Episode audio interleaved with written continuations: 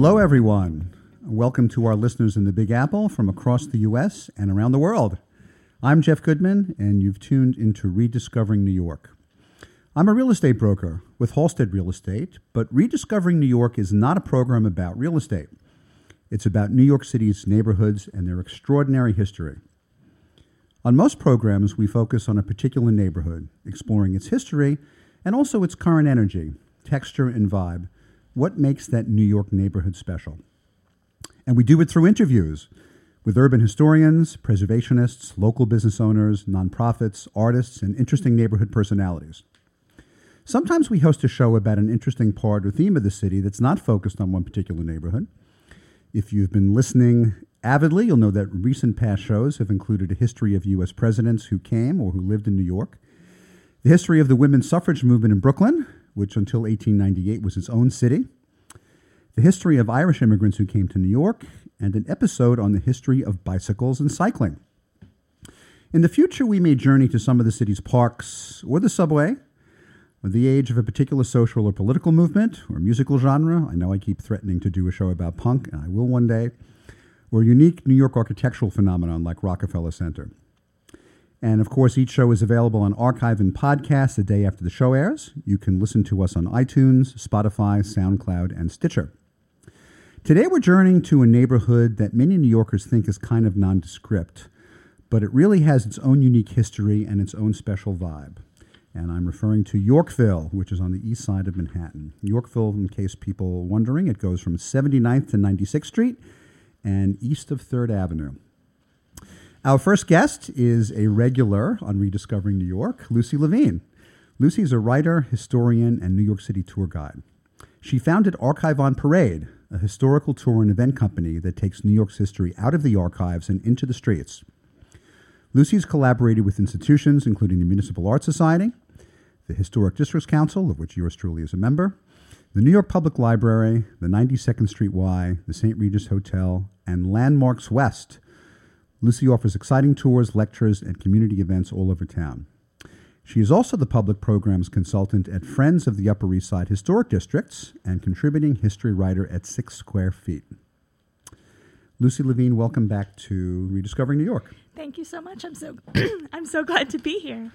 Tell us a little about your background. You're from New York originally, aren't you? Yes, I am. Uh, I am originally from the Upper West Side, where we are now, although I have lived in Yorkville, uh, and I am the public programs uh, consultant for Friends of the Upper East Side Historic District, so I do have a real connection to that neighborhood, and currently I live in Greenpoint, Brooklyn.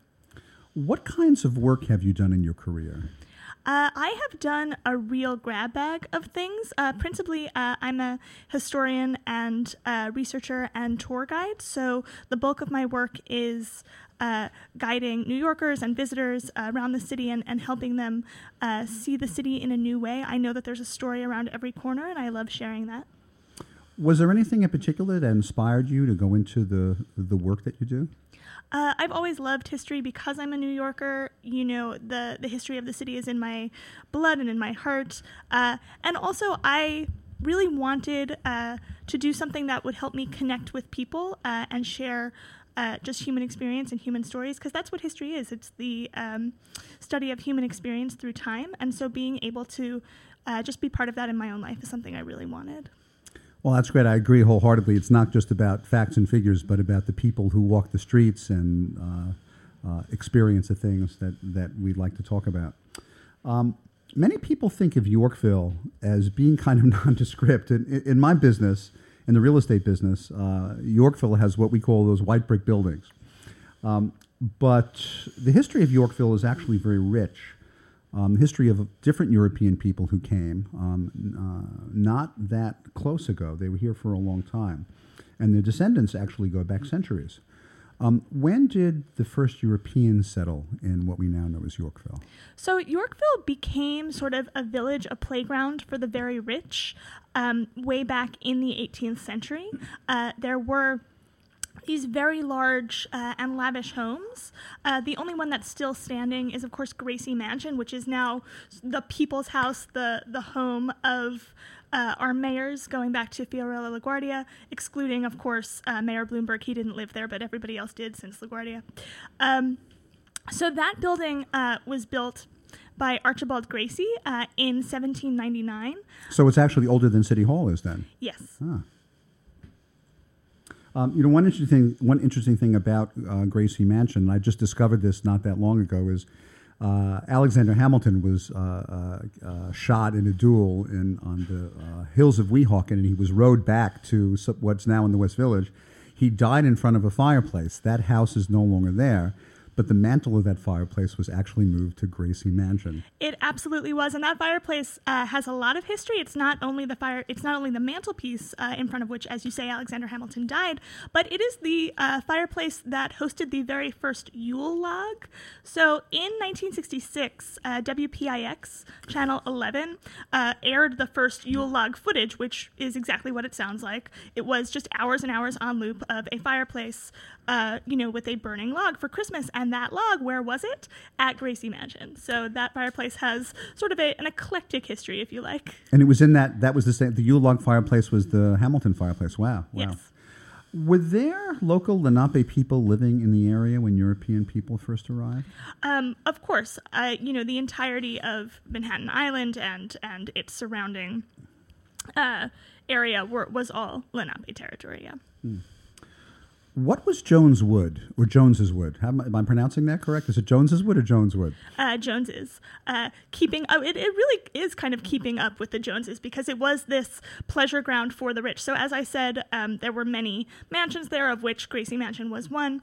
Um, and because this was sort of a country estate for the very wealthy, it was uh, at that time about five miles from the city as it was understood uh, to be sort of this commercial center. And so this was really kind of uh, out in the country. And so um, Jones's Wood was what we would now think of almost as a country club, if you want, in the sense that it was uh, this clearing where, you know, they had uh, horse races, they had uh, bonfires, they had dances, they had, you know, kind of cultural activities, like if you want, uh, which I think is really fun. A, a, cultural center in, in this uh, very rarefied uh, community. When did, did Yorkville begin to become something else aside from a country place? When, when did it first started to have semblances of a village or of, of what we would know as an urban setting? Or, sure. of, or of what they knew as an urban setting in the, ni- in, in, the early 19th century? Sure. So the first time that we hear the word Yorkville uh, is 1826. Uh, and then going forward, um, the growth of mass transit is really going to make uh, Yorkville what it is. And so it's so interesting. We, of course, we just recently had the opening of the Second Avenue subway, and everybody's talking about how that really puts Yorkville on the map uh, transportationally. But that's actually uh, something that's been going on for uh, centuries. So by the 1830s, you have the very first uh, railroad connection to Yorkville, and that was the um, New York and Harlem Railroad. Those were the first lines being laid uh, in the area, and that really spurs development. Uh, and then uh, in the 1840s uh, and 50s, you get freight lines, um, and then in the 1870s, you get the elevated um, on Second and Third Avenue. And so, uh, as transportation really proliferates in the area, you're going to get uh, sort of larger and larger and more diverse groups of people coming to Yorkville. Well, of course, the L, the Second and Third Avenue L's, would have had local stops. Did the New York and Harlem have uh, the railroad have have stops in Yorkville, or were they just sort of through trains that went that went up Fourth Avenue and, and, and went up to and went up north? Um, they were more th- through trains, more commuter rail from uh, elsewhere, but there would have been stops, yes, in the uh, in the 90s, and then going down uh, further into what we would call, uh, you know, Midtown, and then and then sort of the base of the financial district in Manhattan, so that um, there was a community growing around um, that railroad very early on. Yeah. Um, so Yorkville gets developed, and like many uh, neighborhoods in the city, begins to with access to transportation. You begin to get more people moving north for, mm. for better spaces and bigger spaces, including including immigrants to a lot of people, Yorkville is known for its German immigrants and the German American community who live there. But there actually were more immigrants from a few other European countries who settled there even before Germans and German Americans moved there in large numbers. Mm-hmm. Um, tell us about the Czech immigrants who moved uh, to uptown to Yorkville. Sure. So there was a very, very large uh, Czech Catholic community. Uh, my favorite Czech Catholic, whom we never ever think of as a Czech Catholic, actually was Andy Warhol. That's why he lived there. Andy Warhol was a practicing Catholic for his entire life, uh, and he lived uh, in Yorkville and on the Upper East Side uh, for decades. And one of the reasons that was the case, he lived there um, in in the 80s, um, the the blocks, the 80s, 86th Street. Um, uh, I'm sorry, 89th Street. Um, with his mother for years and years and years because they were practicing Czech Catholics. But of course, the uh, Czech Catholic community goes back way further than that. Um, actually, the oldest Czech Catholic um, congregation is in Yorkville. Uh, Jan Hus uh, is the oldest Czech Catholic um, church in the nation. But yeah, the, the Czechs have a, a very interesting history uh, in Yorkville because um, something called cigar tenements really became associated with. Cigar tenements? Yes. Are that tenements where people sat around smoking cigars? no, not smoking cigars, making them. Oh. Um, yeah, so uh, when we think about sweatshops, right, um, we think of um, sort of factory spaces, but a lot of the immigrants uh, at the turn of the century in New York City were working out of their homes, and the Czech Catholics um, or not necessarily Catholics, but the Czech community in Yorkville, uh, very often were working out of their homes, and so those became known as cigar tenements, uh, where uh, working Czech people would spend all day uh, making cigars in their homes. Yep. So it wasn't like in Carmen in a big cigarette factory with uh, no, no. no. Um, there were also large numbers of Hungarian immigrants. When did they start coming to Yorkville? Um, so the Hungarians will start coming as basically as soon as uh, those Second and Third Avenue L's uh, are established. So will the communities sort of make their way uh, to Yorkville. And what's so interesting about uh, the Hungarian community is that um, as the Czechs uh, created community around their churches, so did the Hungarians. And one of the most uh, interesting Hungarian churches uh, in the neighborhood was actually designed by Emery Roth. It's the only ecclesiastical building that Emery Roth ever designed. And Emery Roth himself was actually a Hungarian, and so it's quite uh, sort of moving to see that he's able to take his own cultural heritage and, and really realize it in stone, which I think is really beautiful. And, and that was the case with uh, so many uh, immigrant communities in Yorkville. There's a, a, really sort of rich heritage of ecclesiastical architecture. Um, with the Hungarians, with the Irish, with the Germans, you know, even uh, Jewish communities as well. Um, just really sort of stunning um, pieces of, of architecture. When did, did Germans and German Americans begin moving to Yorkville in significant numbers? Um, so that will be uh, in the 1860s and 70s. So the first sort of iteration of, of Germans in New York, they'll come in the 1840s and they'll settle in what was Kleine Deutschland, uh, in what's now the East Village. Uh, but as they became more prosperous, you know, the, the second generation is going to move out of what was then considered to be sort of a tenement area, um, at, you know, and up into more of a middle class enclave. Um, so they'll come uh, the 1860s and 70s, and then you know into the 1880s and 90s and so on and so forth, and and of course you know the the German uh, sort of stamp on the neighborhood is the one that's best known. Hmm. Well, we're going to take a short break, and when we come back, we're going to talk about a very sad event that led to more Germans and German Americans moving to Yorkville, as well as the rest of the history of Yorkville. Be back in a moment.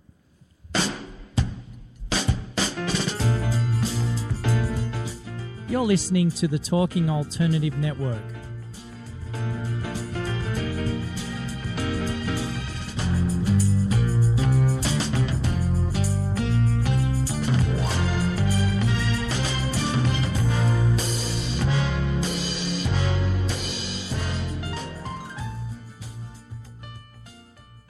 You're listening to the Talking Alternative Network. Are you stuck in a rut? Negative thoughts, feelings, and conversations got you down? Hi, I'm Noreen Sumter, the Potentiator. Tune in every Tuesday at 9 to 10 p.m. Eastern Time and listen for new ideas on my show, Beyond Potential Live Life Your Way, on talkradio.nyc. Who do you want to connect with? Are you an entrepreneur or intrapreneur looking to build your following? Welcome to our show. Follow Me Friday with Joan and Priya. Tune in every Friday at noon Eastern on talkradio.nyc. We're, We're your digital, digital connectors. connectors. Woo woo!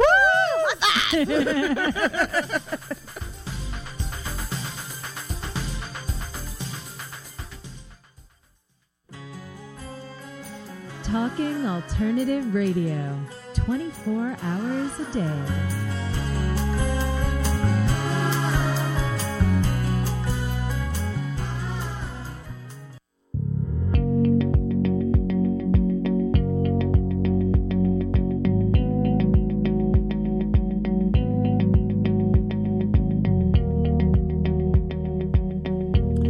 Welcome back to Rediscovering New York and our first guest, Lucie Levine of Archive on Parade. We're talking about Yorkville.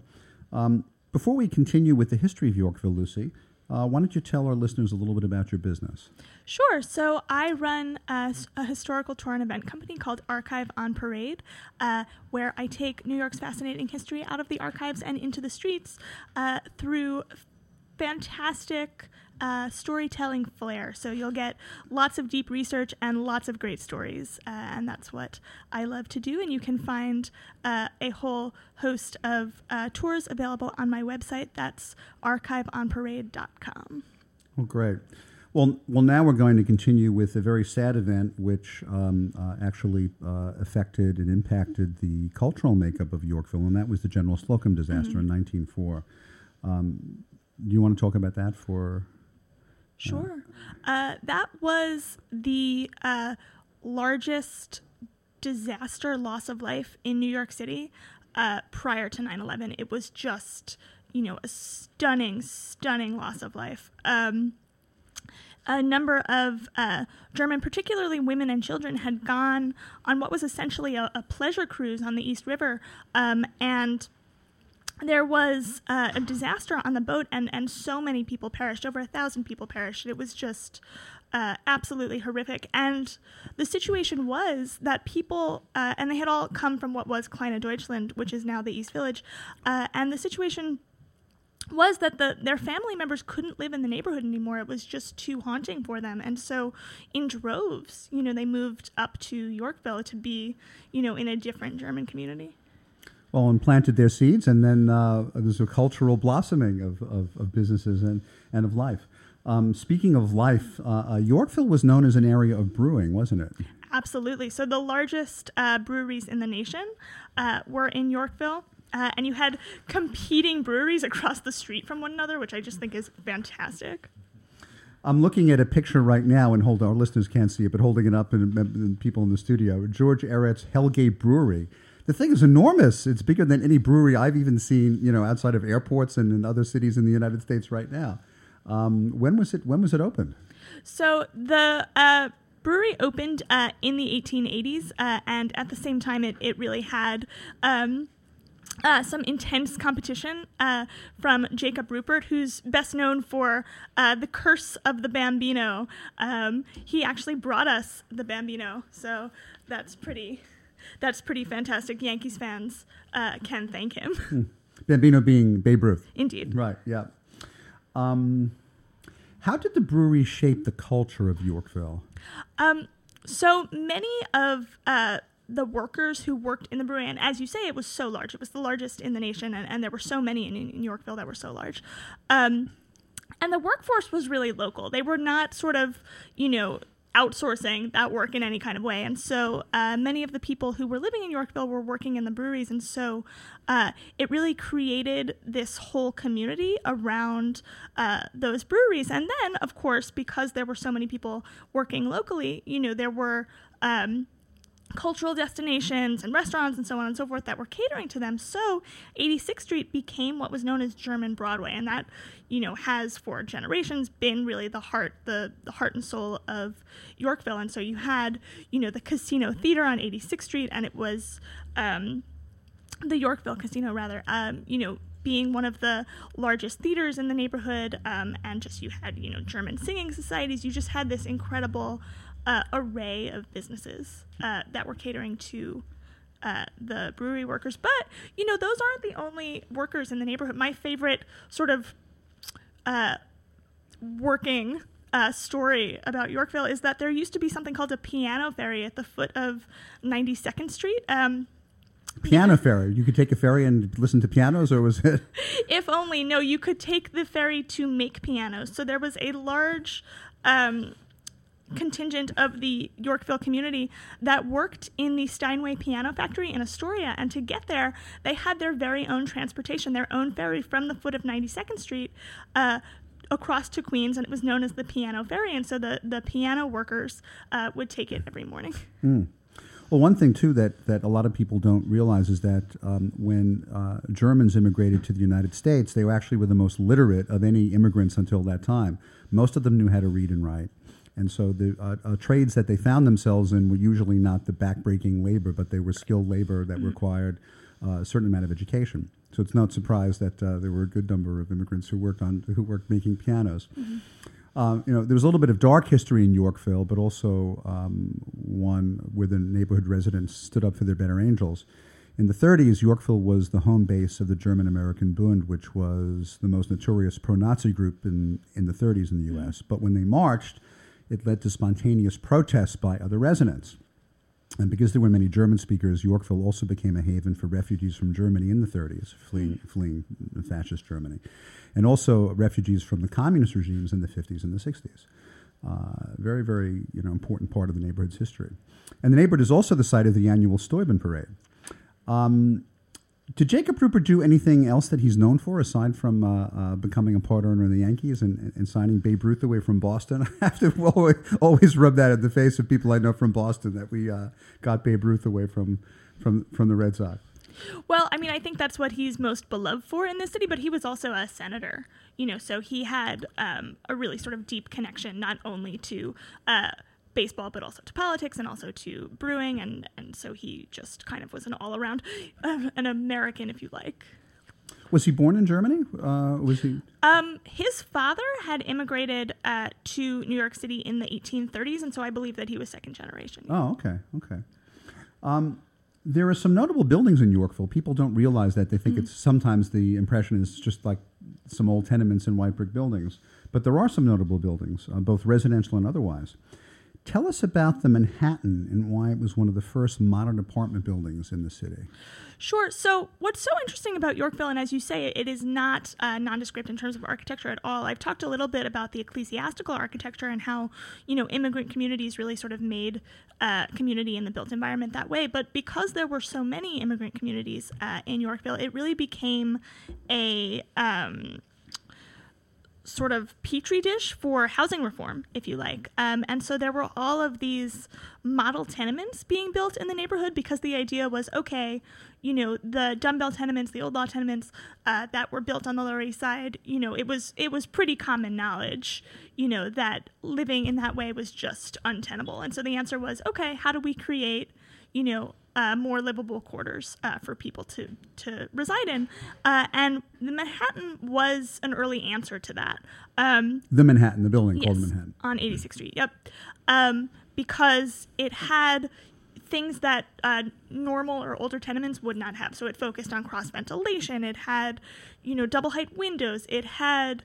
Um, um, stairwells that were not crowded. It had kinds of fire escapes that wouldn't break. You know what I mean? It was it was much more um, livable than than other tenements. But the issue that they ran into was that because it was so well built, uh, it was more expensive uh, than you know other tenements would be and so they they really ran into this kind of catch 22 where they were creating this wonderful housing but it was not uh, within the realm of what people who needed to live in it could actually afford so they were building it as a model tenement for the working class but the working class was never able to live there well past mayor of new york grew up there robert wagner yes um, actually, he didn't have far to go. Then he became there. He went to Gracie Mansion. then he went to Gracie. Yep, it's right, all in the neighborhood. The corner. Yep, right, staying right. in Yorkville. Um, absolutely. Um, Another uh, very important building and a very beautiful building that, that also uh, befell kind of the same fate was mm-hmm. the Cherokee Apartments. For those people who don't know them, they're between York Avenue and the East River, um, 76 and 77th Street, I think. Mm-hmm. Um, very,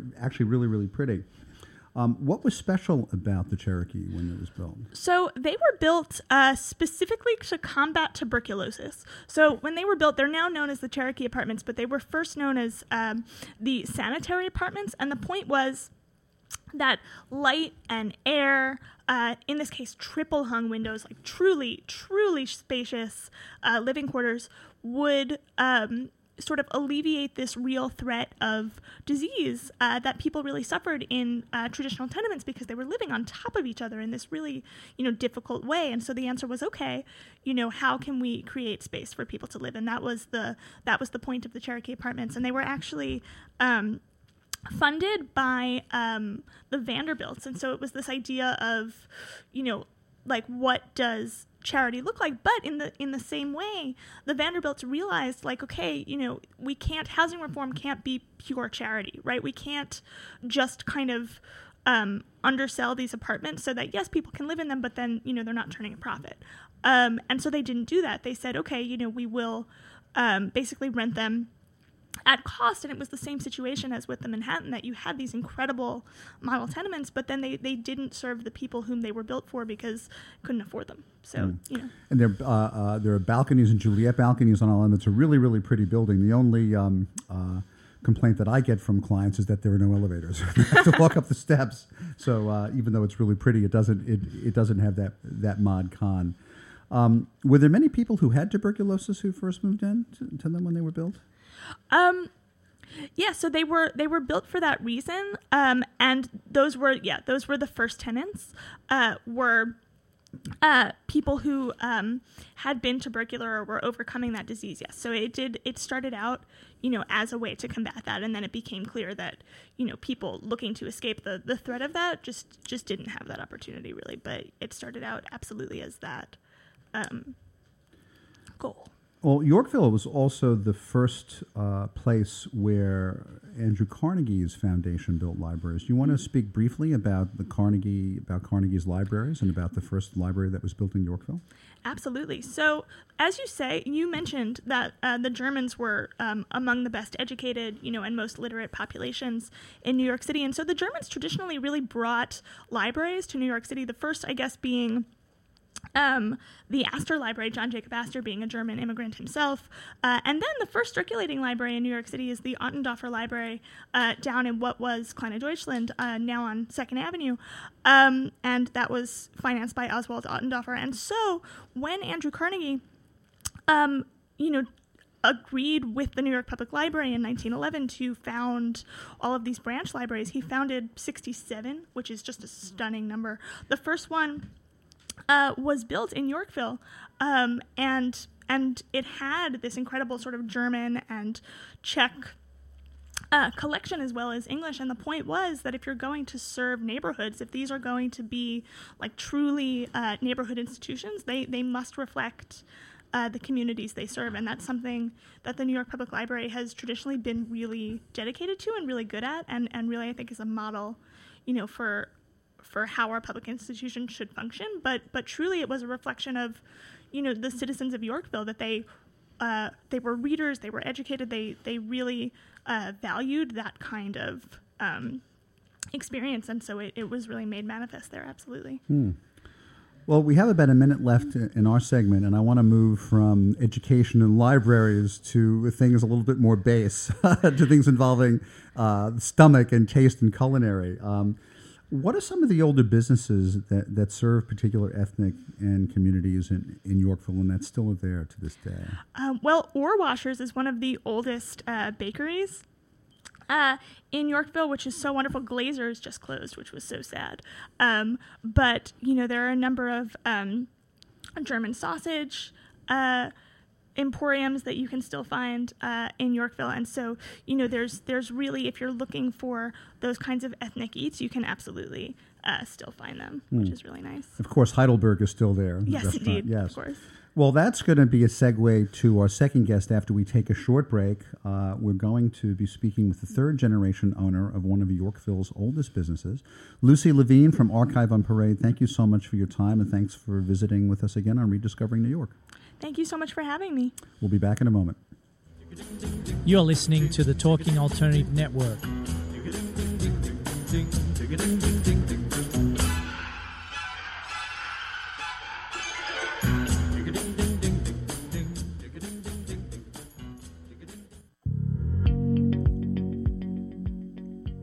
Do you love or are you intrigued about New York City and its neighborhoods?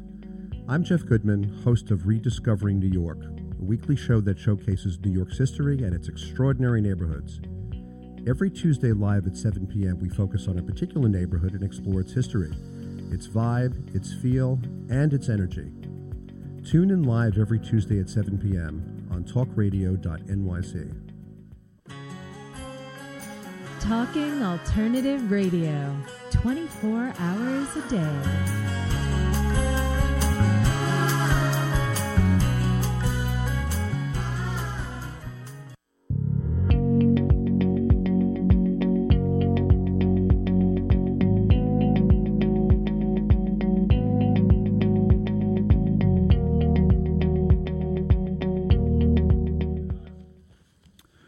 Back. Support for Rediscovering New York comes from our sponsors. The Mark Myman team, mortgage strategist at Freedom Mortgage. For assistance in any kind of residential mortgage, Mark and his team can be reached at 646 330 4735. And the law offices of Thomas Siaka. Tom specializes in trusts, estate planning, and probate administration.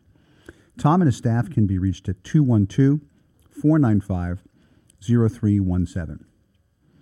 Rediscovering New York is a show about New York's neighborhoods and the myriad textures of our amazing city. Even though I work in real estate, one thing our show is not about is the business of real estate. But fear not, there is a good one. Good Morning New York, Real Estate with Vince Rocco, my colleague and friend at Halstead. You can listen to Vince's show on Tuesday mornings live at 9 a.m., and it can be heard at voiceamerica.com. You can like this show on Facebook, Rediscovering New York with Jeff Goodman. Novel, I know. And also follow me on Instagram, Jeff Goodman NYC. If you have comments or questions or you'd like to get on our show's mailing list, please email me, jeff at rediscoveringnewyork.nyc. One other note before we get to our second guest when I'm not hosting the show, I am a real estate agent in our amazing city. I help my clients buy, sell, lease, and rent property. If you'd like to see how I can help you with your real estate needs, you can reach me at 646 306 4761 or jeff at rediscoveringnewyork.nyc. Well, we have a real treat for our second guest, Jeremy Schaller. He's a third generation owner and president of the famed Schaller and Weber, or uh, those still with uh, who speak German, Schaller und Weber. It's a staple and hallmark of Yorkville for more than 80 years. A third generation butcher, Jeremy has his hands full these days. After spending the last decade at Schaller and Weber, acquainting himself with every aspect of the family business, he's taken the reins as president and is heralding the company into the 21st century via new initiatives in branding, sales, and concepts like the Stube. In addition, before taking over the family business, Jeremy had years of experience in both the fashion world and event planning. He just opened up the third Stube location in Austin, Texas this past week, which I'm going to ask him about, and plans on opening the fourth. And Schaller and Weber's first new location in 30 years, downtown New York, in early October. And it's a pleasure. Jeremy, welcome to Rediscovering New York. Thank you, Jeff. Thanks for having me. If you're a third generation Schaller, you're probably a New York native. Yes, I am. Um, born in New York City Hospital, right down the street in, on York Ave. And you spent part of your life of formative years in, in Yorkville. Oh yeah, um, I moved to Yorkville for college. I went to Pace University. Um, so when I was 18, I moved into my family's building on 86 and Second. Um, got a small apartment up there and lived there for 22 years. So as a student, you lived above the store. I did. Wow. I did. It was actually a treat. I moved in for two years when I was 16 and 17. My uncle let me use it as a crash pad. so I had a little experience with that then. Every uh, teenager's dream to have a crash pad in Manhattan. Yes, Uh, I was quite popular at the time. Your grandfather started Schaller and Weber in 1937 with Tony Weber. Mm-hmm. What was his background before going into this business? So his background, um, actually, he grew up in Germany, uh, in Stuttgart, and after World War One, um, he actually moved to Alsace-Lorraine because work was very scarce in Germany, and he be- learned how to be a butcher in a town called Metz. Um, a, t- a butcher took him under his wing, and then he moved back to Stuttgart um, after he had apprenticed and he learned the business, and then he moved up to um, Hamburg where he got on a boat and then traveled the world, and then he landed in Germany and and or I'm sorry in America, and uh, as most German immigrants were, they all were coming to Yorkville at that time. So at that point, um, he got a job with another butcher, and then he, um, well, he met up with another butcher who gave him a job on 81st, 89th and First, and um, that butcher went out of business. And then Tony Weber, um, his another partner, said he had a great location on 86th and Second. They shared the name, they shared his experience, and that's how Shalom was born. How did he meet Tony? Did they work in the same place? Uh, Tony was an American, so he had the he had the knowledge and he could communicate with the American customers. So he ran the front of the house, and my grandfather had all the butchering skills and ran the back of the house. He had all the know-how of the um, meticulous butchering of German products. Um, he had a full line. He'd made over 200 different meat, uh, beef, and pork products. So, Wow. Yep. Well, we should mention that in the, tr- in the tradition of Schaller and Weber, that Schaller and Weber became the first and only American sausage and meat producer to win multiple medals of honor at exhibitions in Holland and Germany. Yes. And uh, you continue, you and your family continue the tradition because in 2000, Schaller and Weber products entered 20 products in the Welser Volksfest of Austria and came home with 14 medals, gold and silver medals, another first for an American charcutier. Which is pretty amazing. I mean, we were up against all of the European brands at the time. Um, it became impossible for us to continue to compete in that competition after 2000 because the USDA made it very um, stringent to export meat products outside of, well, from America to Europe due to mad cow disease. So uh, restrictions cracked down on that and we could no longer enter the competition. But when we were there, um, we really dominated the competition based on our quality. Hmm. Did your father assume the management of the business from your grandfather? He did. Um, my father went to school um, in Connecticut. He he really had a good business background, and he was an innovator to the family business um, by introducing a lot of machinery. Um, he and my grandfather bought a factory in Astoria, Queens, in 1960. And basically, from there, they started getting into um, packaged meat distribution. Now we sell our meat products to everywhere in the country except for Hawaii and Alaska. Um, Wow. But my father was an innovator when um, when we could take on more shelf life with meat products, um, innovation on mass production for the brand. So he brought a lot of different knowledge that my grandfather uh, had to the table. You have a background in fashion and event planning. What was it that had you decide that you would take up the reins and get involved in the family business? Um, basically, out of college, my family's. Um, I worked with the family business as a kid. Um, we all had to put in time linking sausages, working in the packing room, doing every step of the family business. Um, but when I graduated college, the my uncle, who was running the company at the time, said to do something different for a couple years. So I started working in the fashion industry. Um, I did that for about six years, and um, then came back to the family business when a position opened up, and it was a good time and a good. Uh, I had some good experience at that point. When did you take over the management of the family business? I took it over four years ago when my uncle passed away, the same uncle. So he passed away. Um, at that time, he was mentoring me to take over the family business, and I was in a position to do that. And then, um, really, I started introducing some of the innovation that he got very sick, and he was unable to uh, continue to operate in the business. So that's that was my opportunity. Hmm. How many locations of Schaller and Weber are there? So at the moment, we have one um, for Schaller and Weber, but we're opening up our second one in October um, at Essex Crossing, which Oh, is a new development downtown. Mhm. Yep. What's the Stube? So the Stube was a new Stube, business. sorry, I'm the Stuba actually. The Stube, okay. Yeah, it's sort of like the Schaller and Weber thing. Uh-huh. It's Stuba. Uh, Stuba means small room in German. Um, so it was a creation that I made. Um, my partner in that, my best friend growing up, Jesse Dennis, and I created a little offshoot. There was a room at Schaller and Weber that was basically we were using it for garbage. There was no purpose for this room. Dead space in New York, which is you know, it's time to make it valuable. Yes, foolish So- commodity to have, not have un- underutilized space, especially on 86th Street and Second Avenue. Right, right. So um, we decided with the Second Avenue subway coming to do a little hot dog stand concept to the street. Um, so not only did we just, I'd been to Berlin a lot of times and started getting this concept of currywurst, um, which is a popular German street food. Um, we do the classic bratwurst with sauerkraut and mustard, but we wanted to expand on that. So we started doing interesting innovations. We do like the Stuben Reuben. Um, we do a banh mi inspired uh, sausage.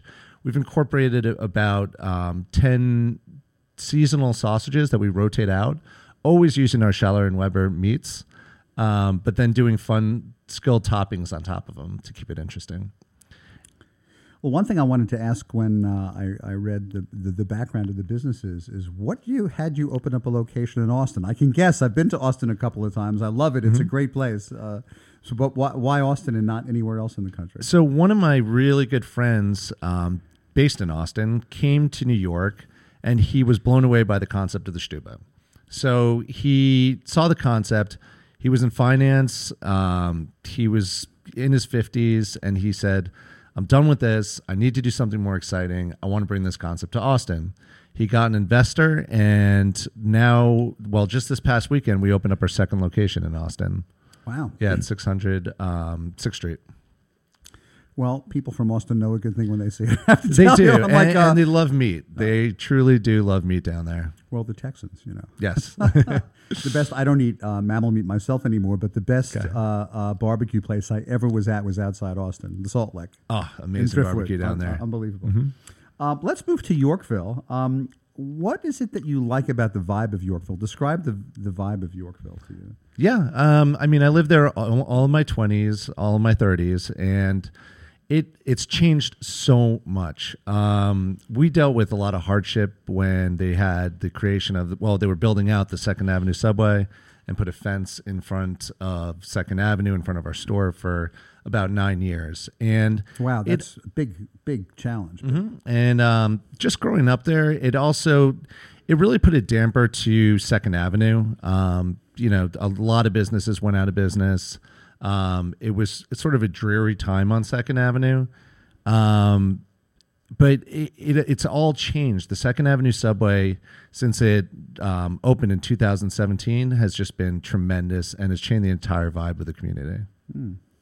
Before the the subway sort of uh, dealt a death knell to some businesses uh, and also impacted the neighborhood for the worse. What was the vibe like before that happened? What was what was special to you about Yorkville? So it was it was so different. It was a lot of sports bars. Um, it was uh, 86th Street had a more commercial feel to it, but in a different way. It was it was more. I was just in Brooklyn in downtown Brooklyn, and I've seen that neighborhood change today. It was just tremendous, and you see better shops coming in there.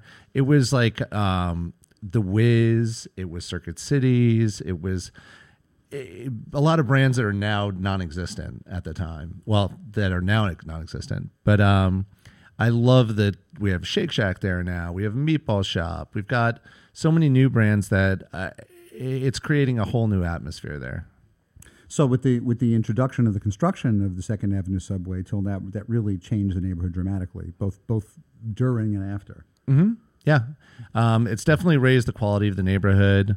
Um, for you, from a real estate standpoint, I mean, and for myself, just what I see the neighborhood, the value of the neighborhood. Um, it still has a lot of the ethnic values that it used to have, but it also has this new vibe to it. Um, there's this great new bar called Ethyl's. That's a, a fascinating place.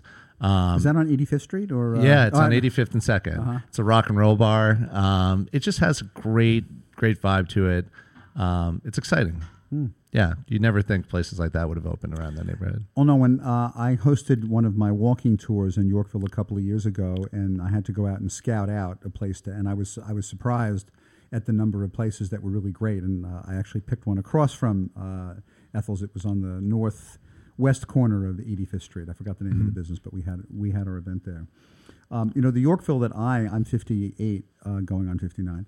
Um, the memory I have of Yorkville when I started to come of age and going to some concerts and just hanging out is there was still like older German people, and I remember going to one church concert, and there were a couple of women with you know buns, and you Mhm. know their uh, the blonde hair had faded a long time ago. Yep. And there was some other uh, uh, uh, businesses that aren't there anymore, like the Ideal Diner. Yep. Like I remember there was one waitress there who also fit that bill pretty well. I forgot her name, but she was uh, she was an old battle axe. Oh yeah, quite a few of those. Yeah. there's still one or two.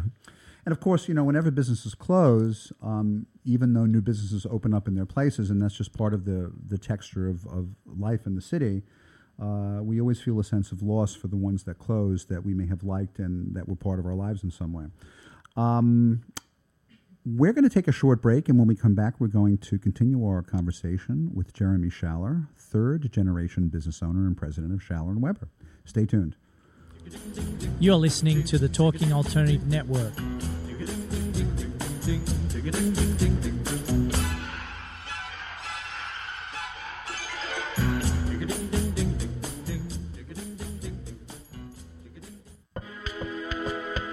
The best designs for your life start at home. I'm David Thiergartner, interior designer and host of At Home. Listen live Tuesday nights at 8 p.m. Eastern Time as we talk to the very best professionals about interior design and the design that's all around us, right here on talkradio.nyc. Are you a conscious co creator? Are you on a quest to raise your vibration and your consciousness? I'm Sam Liebowitz, your conscious consultant, and on my show, The Conscious Consultant Hour Awakening Humanity, we will touch upon all these topics and more.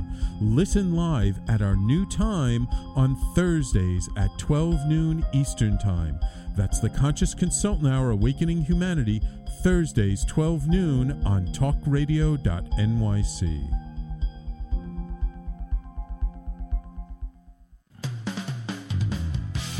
TalkingAlternative.com.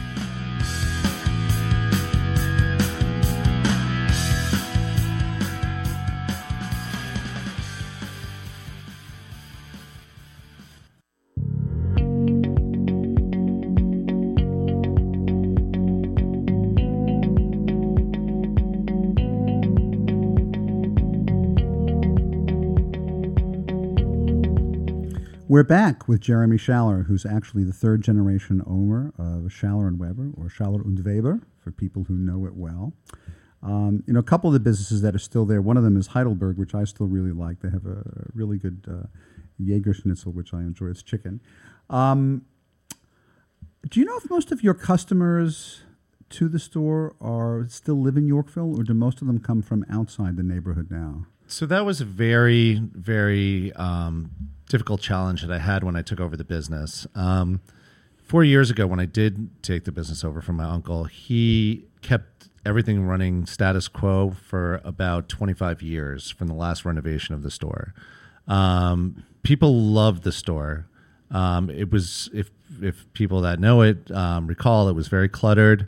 Um, it had Kind of old world in that sense. uh, Very, very old world, but um, to the point where some German customers of mine that were like Kurt Gutenbrunner, who's a very um, popular uh, Austrian restaurateur in Manhattan, he and a mentor to me, he told me, you, "You've got to do something with this place. It's dusty," and um, and it kind of was. It had a I don't want to say anything from the nostalgia of what it was, but it, it could use a, a facelift, a brush up.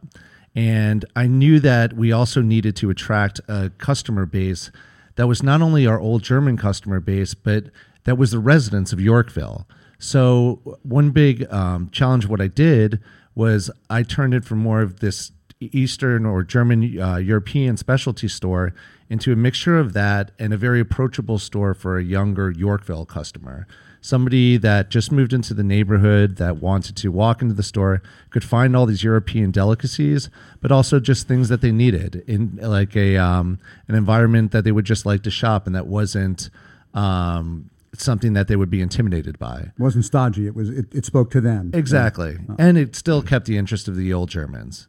So with that, which was a huge challenge because the old Germans just hated it because that's kind of how they are. Any kind of change, they are immediately opposed to it.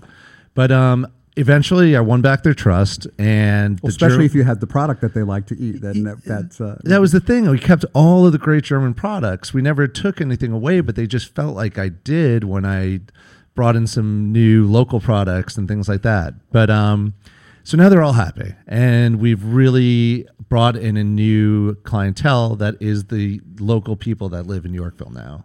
Well, you have to do that to have a successful business. I mean, I'm in a, in a, in a customer service business, and I've been in marketing and advertising for most of my career. Uh, you have to really, uh, uh, y- your potential customer base is always evolving, Right. And you have to speak to them. And of course, Yorkville has uh, uh, had a big change. In fact, a lot of younger people have moved to moved to Yorkville when rents were cheap, especially when the subway was being built. The Second Avenue subway was being built. That's you know that's who moved into the neighborhood. It was known as value. Mhm. Well, how do you get the interest of those people? And, uh, Exactly. uh, you want to talk about your uh, web address for a second? It's uh, Sure. It's www.schallerweber.com, S C H A L L E R W E B E R.com. Um, we do all of, we can mail order all over the country and we send our products to any state in the nation. And um, we've done very well with our online business. Um, we sell a lot of German specialties you can't find anywhere else, as long as well as all the Schaller and Weber products. Mm. Well, Jeremy, you talk about the uh, having you know evolved the image of the business. Um, I when I went online to look at the website, uh, I was expecting the old the, the Schaller and Weber that I had always heard about and known, but indeed Mhm. I was. Uh, it's it's it's it's new. It's um, it's very creative. It's very Thank you know you. it, it just draws you in. It's not you know it's not the, the I don't want to say stodgy to say your family business was stodgy, but not Right. the old you know old grocery. Yes. In fact, the, the Schaller and Weber that I sort of remember, I've been in a couple of times, but um, even I know, uh, know someone. He lives right here on the Upper West Side, Bob Schiffman. And uh, Bob told me on one of my tours a while ago that uh, he has fond memories of in the 40s his mother taking him to Schaller and Weber and buying stuff. And one of his favorites was the Leberkäse, Mhm. which is the liver cheese. And he would talk about uh, how the person behind the counter would give him a little slice. sure, sure. We still do. We Uh, still do to the kids. It's um, something that's nostalgic that we hold on to.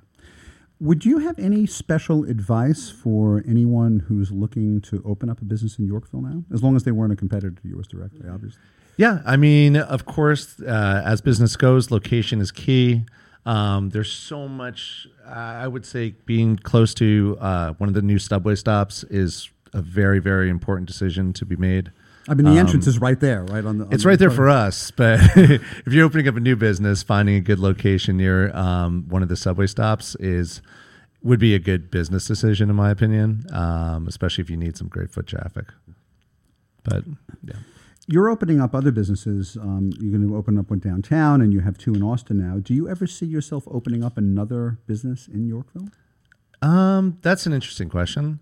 Um, we're trying to expand today. I actually looked at a location in DeKalb Market.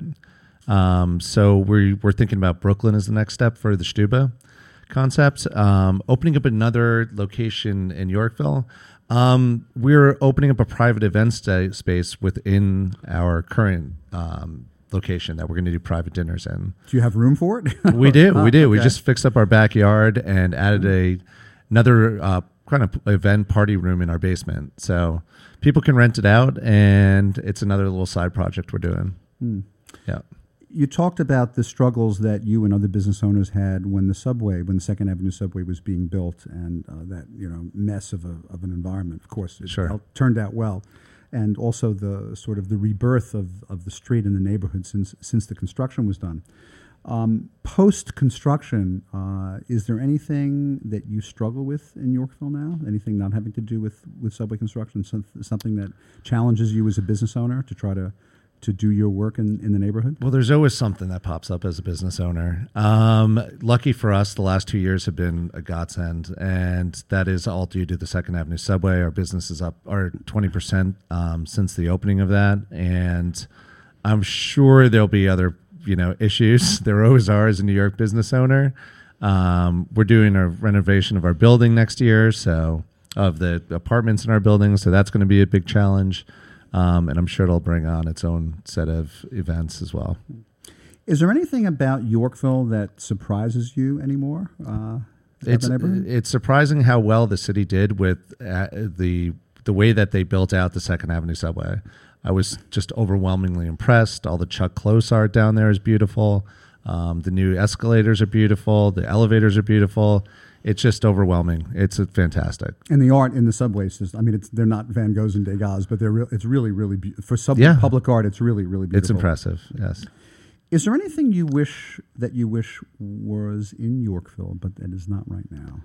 Um, Particular kind of business, or just something service, or something else that you would like to see in the neighborhood? Uh, that's a good question. I we're always looking for new things to to come to the neighborhood. Um, right now, if you're somebody that's visiting or experiencing Yorkville for the first time, just explore it. Um, check out Carl Schurz Park. Um, walk around to see some of the old buildings. It's an impressive neighborhood. East End is beautiful. Um, York Ave's a beautiful street. Um, we're always open to new businesses coming around, and, and business feeds off one another, and it's just a neighborhood thing. So, Oh. yeah. Jeremy, thank you so much for your time and coming on Rediscovering New York. Thanks, Jeff. We've been chatting with Jeremy Schaller, third generation owner and president of Schaller and Weber on 86th Street and 2nd Avenue. Uh, and I don't eat meat anymore, but I hear the meats are fabulous. uh, if you have comments or questions about the show, or if you'd like to get on the show's mailing list, please email me, jeff at rediscoveringnewyork.nyc. You can like us on Facebook, Rediscovering New York with Jeff Goodman, and also follow me on Instagram at Jeff Goodman NYC. Once again, I'd like to thank our sponsors, the Mark Myman team, mortgage strategist at Freedom Mortgage, and the law offices of Thomas Siaka, specializing in trusts, estate planning, and probate administration. And don't forget, when I'm not hosting this show, I'm a real estate agent at Halstead. And whether you're selling, buying, leasing, or renting, my team and I provide our clients with the best service and expertise in New York City real estate. You can reach us at 646 306 4761. Our producer is Ralph Storier, who could not be in the studio tonight due to recuperating from a broken arm. We wish him well. Our engineer is Sam Liebowitz. Our special consultant is David Griffin of Landmark Branding. Stay tuned for At Home with David Thiergartner coming up next at 8 p.m. right here on talkradio.nyc. And at 9 p.m., Beyond Potential Living Life Your Way with my friend Noreen Sumter. Thanks for listening. We'll see you next time.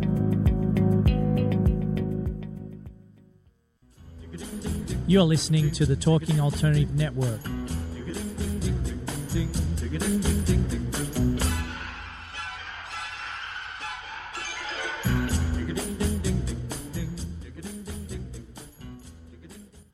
You're listening to the Talking Alternative Network.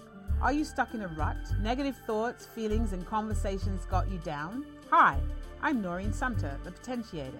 Tune in every Tuesday at 9 to 10 p.m. Eastern Time and listen for new ideas on my show, Beyond Potential Live Life Your Way, on talkradio.nyc. Hey, all you crazy listeners. Looking to boost your business? Why not advertise on Talking Alternative with very reasonable rates? Interested? Simply email at info at talkingalternative.com.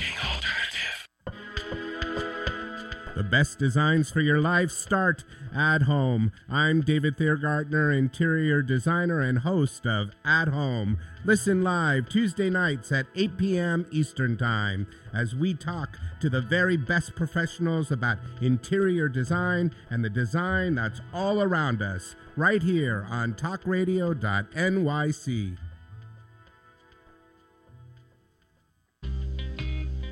You're listening to the Talking Alternative Network at www.talkingalternative.com. Now, broadcasting 24 hours a day. Talking Alternative. Are you a conscious co creator? Are you on a quest to raise your vibration and your consciousness? I'm Sam Liebowitz, your conscious consultant, and on my show, The Conscious Consultant Hour Awakening Humanity, we will touch upon all these topics and more. Listen live at our new time on Thursdays at 12 noon Eastern Time. That's The Conscious Consultant Hour Awakening Humanity, Thursdays, 12 noon on talkradio.nyc.